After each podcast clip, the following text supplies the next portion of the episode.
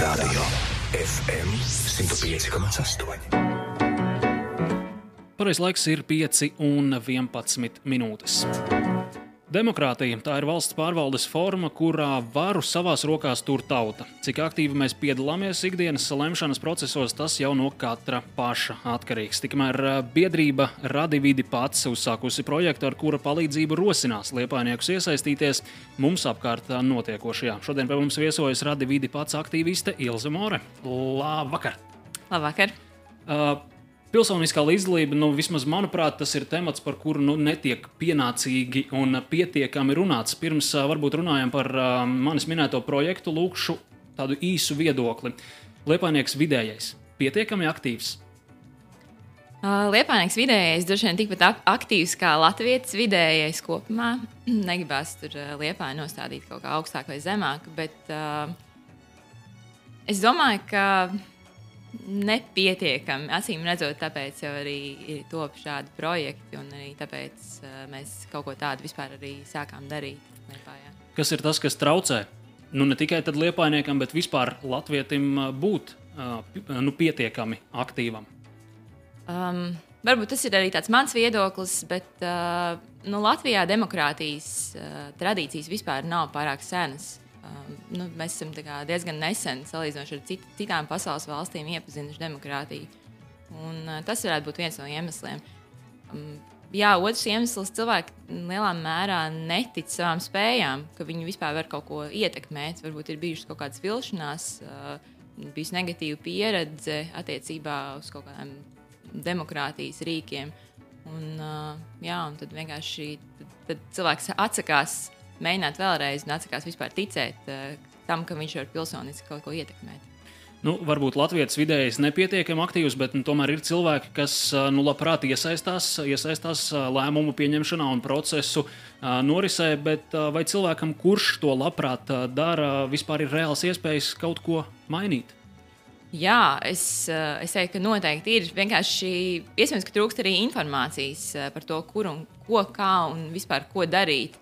Un tas arī ir patiesībā viens no tādiem projektu uzdevumiem. Uh, parādīt cilvēkiem, kopā ar šiem cilvēkiem meklēt kaut kādas iespējas, kā kaut kādas problēmas risināt, kā, kā mēs katrs varam iesaistīties.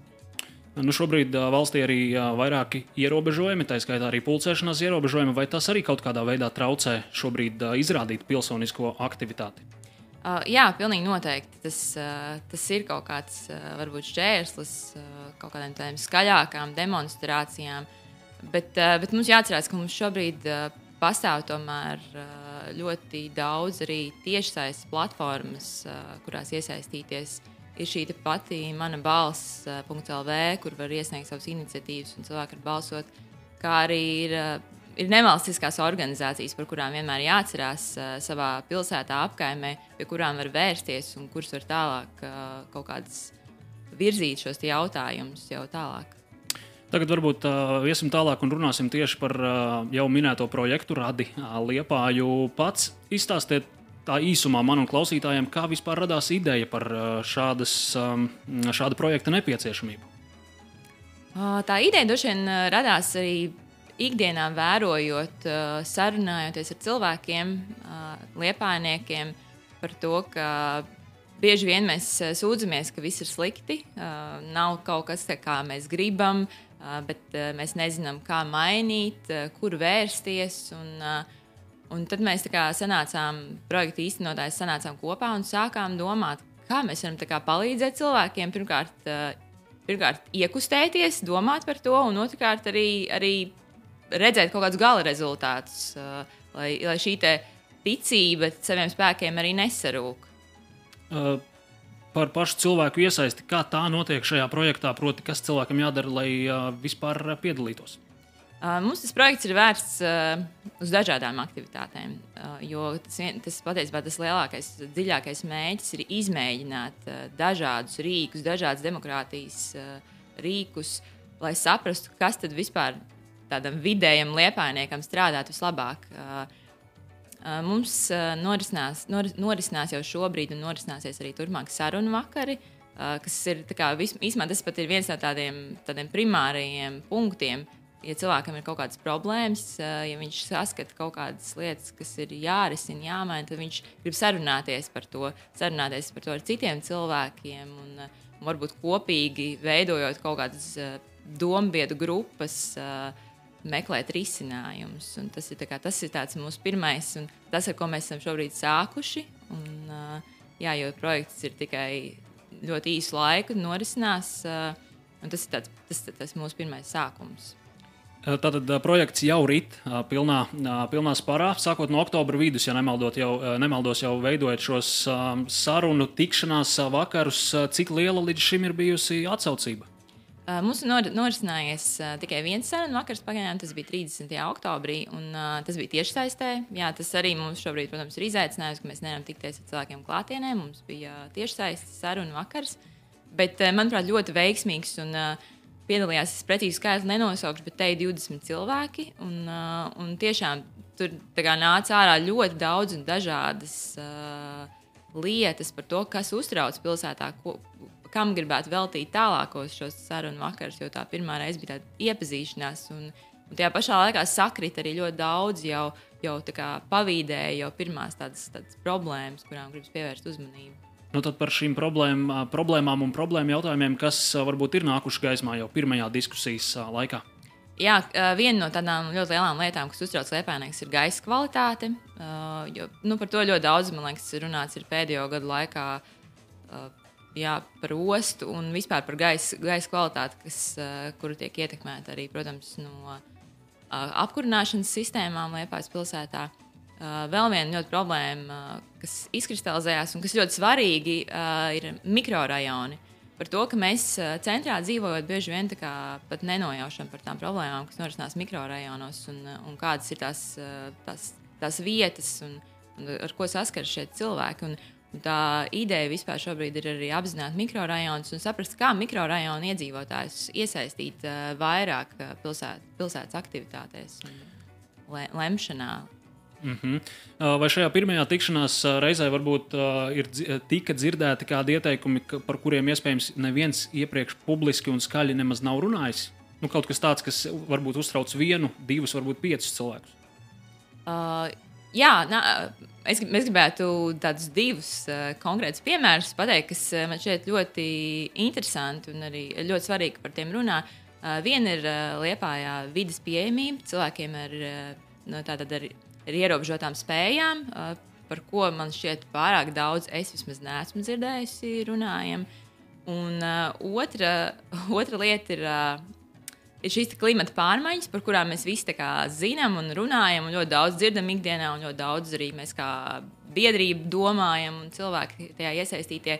Bet uh, tieši tāds konkrēts uh, klimata pārmaiņu uh, iespējamais scenārijs uh, par to, ka Liepā iespējams uh, tiks apludināta kaut kādu turpmāko 50 gadu laikā, tuvāko 50 gadu laikā. Bet par to, kā Jo ir skaidrs, ka, ka jūru līmenis celsies, noteikti klimata pārmaiņu ietekmē, bet neviens nekad nerunā par to, ko mēs darīsim. Mēs dzīvojam pie jūras, un, uh, un kas notiksies, vai, mēs, vai mums būs jāevakuējas pēc 50 gadiem no šejienes. Tas tāds. Uh, varbūt tāds, nu, tāds katram pārdomām, bet, uh, bet, ir, bet cilvēks tas uztrauc. Un patiesībā šajā sarunu grupā ļoti daudz cilvēku tas uztrauc. Viņi gribētu zināt, vai, vai Lietuvā ir plāns attiecībā uz šādu gadījumu iespējamību.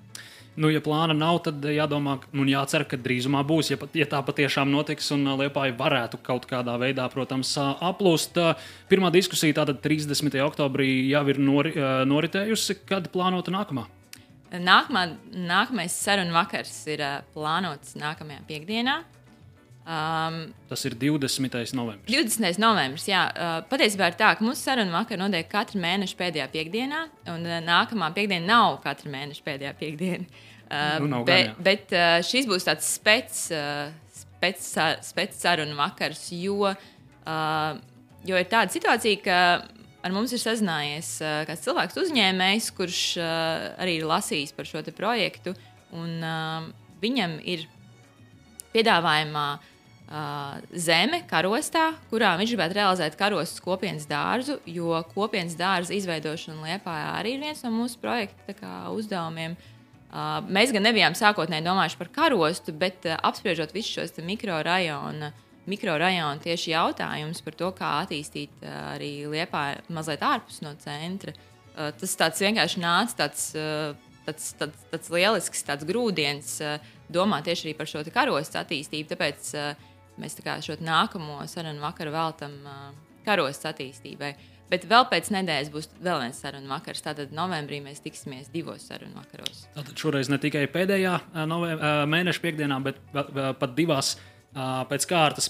Par šo kopienas dārzu varbūt nedaudz plašāk par kopienas dārza ideju kā tādu. Jā, um, vispār urbānie dārzi pilsētās nav nekas, nav nekas ļoti jauns. Tas ir tā, tāda pasaules pieredze, lai, lai cilvēki tā kā mazliet atslēgtos no ikdienas, lai viņiem būtu vairāk pieejama zaļā teritorija, vieta, kur viņi paši arī var uh, rūpēties par kaut ko, kaut ko iesēt, apliet un vienkārši iemācīties uh, šo kopā būšanu, miedarbību ar dabu. Um, bet uh, mums uh, ideja par kopienas dārzu jau bija ļoti sen, jau kā biedrībai. Uh, ļoti daudz cilvēku par to domāja, bet vienmēr, protams, ir tā. Arī šobrīd mēs atduramies pret to, ka mums nav vēl zemes pleķīšu, kur šo mm -hmm. dārzu ierīkot. Tā kā, ja kādam no klausītājiem ir kādas uh, idejas par to, kur mēs varētu Liepājā kaut kur tuvāk biedrībai, tuvāk centram, ierīkot šādu kopienas dārzu, tā kā laipni aicināti sazināties, līdzīgi kā mums piedāvāja karostā šobrīd dārzam vietu. Uh, un otrs, uh, kā mēs par šo kopienas dārzu aizdomājāmies. Uh, Mums, bija, mums ir lielisks piemērs Latvijā. Sigulda. Siguldā ir izveidots brīnišķīgs kopienas dārsts, kurš ieguvis jau neskaitāmas dizaina balvas par, par, par savu, par savu iz, izskatu un, un, un tādu domu. Un, mēs braucām arī ciemos uz šo Siguldas dārzu audzes.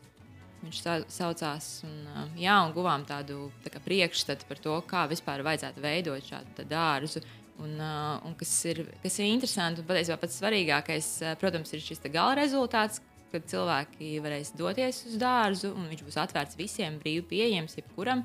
Bet arī tas veidošanas process uh, šeit arī parādīsies uh, tā, tā, tā pilsoniskā līdzdalība. Jo, jo mums tā doma ir aicināt dažādu organizāciju, dažādu sabiedrības grupu pārstāvjus, lai saprastu, ko tad vispār tieši tieši tie cilvēki, tie liepājnieki grib redzēt tajā dārzā, mm -hmm. kādu viņi, viņi grib. Un tā tādā veidā arī parādot cilvēkiem, ka viņi var iesaistīties savas pilsētas plānošanā un veidošanā. Kas rūpēsies par šī kopienas dārza izskatu un par to, ko cilvēki varēs arī darīt šajā kopienas dārzā? Tas, man liekas, ir tas fenomenālākais ar tiem kopienas dārziem, ka uh, viņš pieder visiem, bet nepieder nevienam. tas nozīmē, ka visi rūpējās. Un, uh, Un tajā pašā laikā tas arī nav pilnīgs kā, pienākums rūpēties. Arī.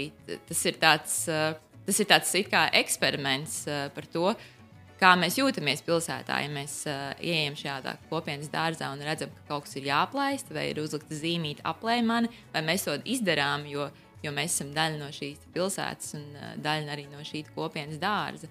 Tad tā atbildība ir visiem. Bet, protams, sākotnēji mēs, kā projekta īstenotāji, turēsim rūpīgi par to dārzu. Un, un tāpēc arī mēs vēlamies, lai viņš būtu tuvāk biedrībai, lai mēs tomēr varam kā, uzmest viņam acis biežāk un redzēt, vai viss ir kārtībā.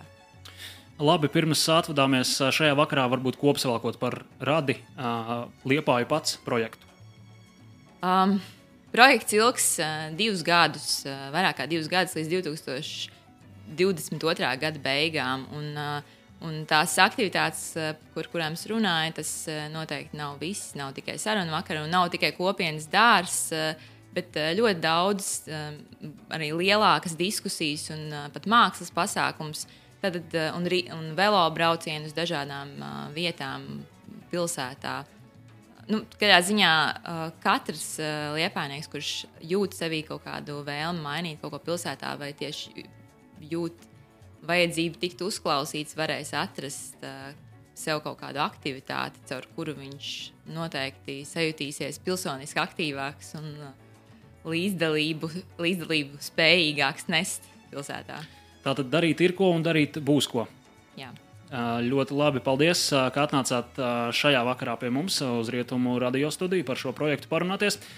Paldies par sarunu! Paldies jums! Atgādinu, ka sarunājāmies ar biedrības radījuma pats aktīvisti Ilzi Mori. Šajā brīdī ir 5,25 minūtes. Rietumu radio.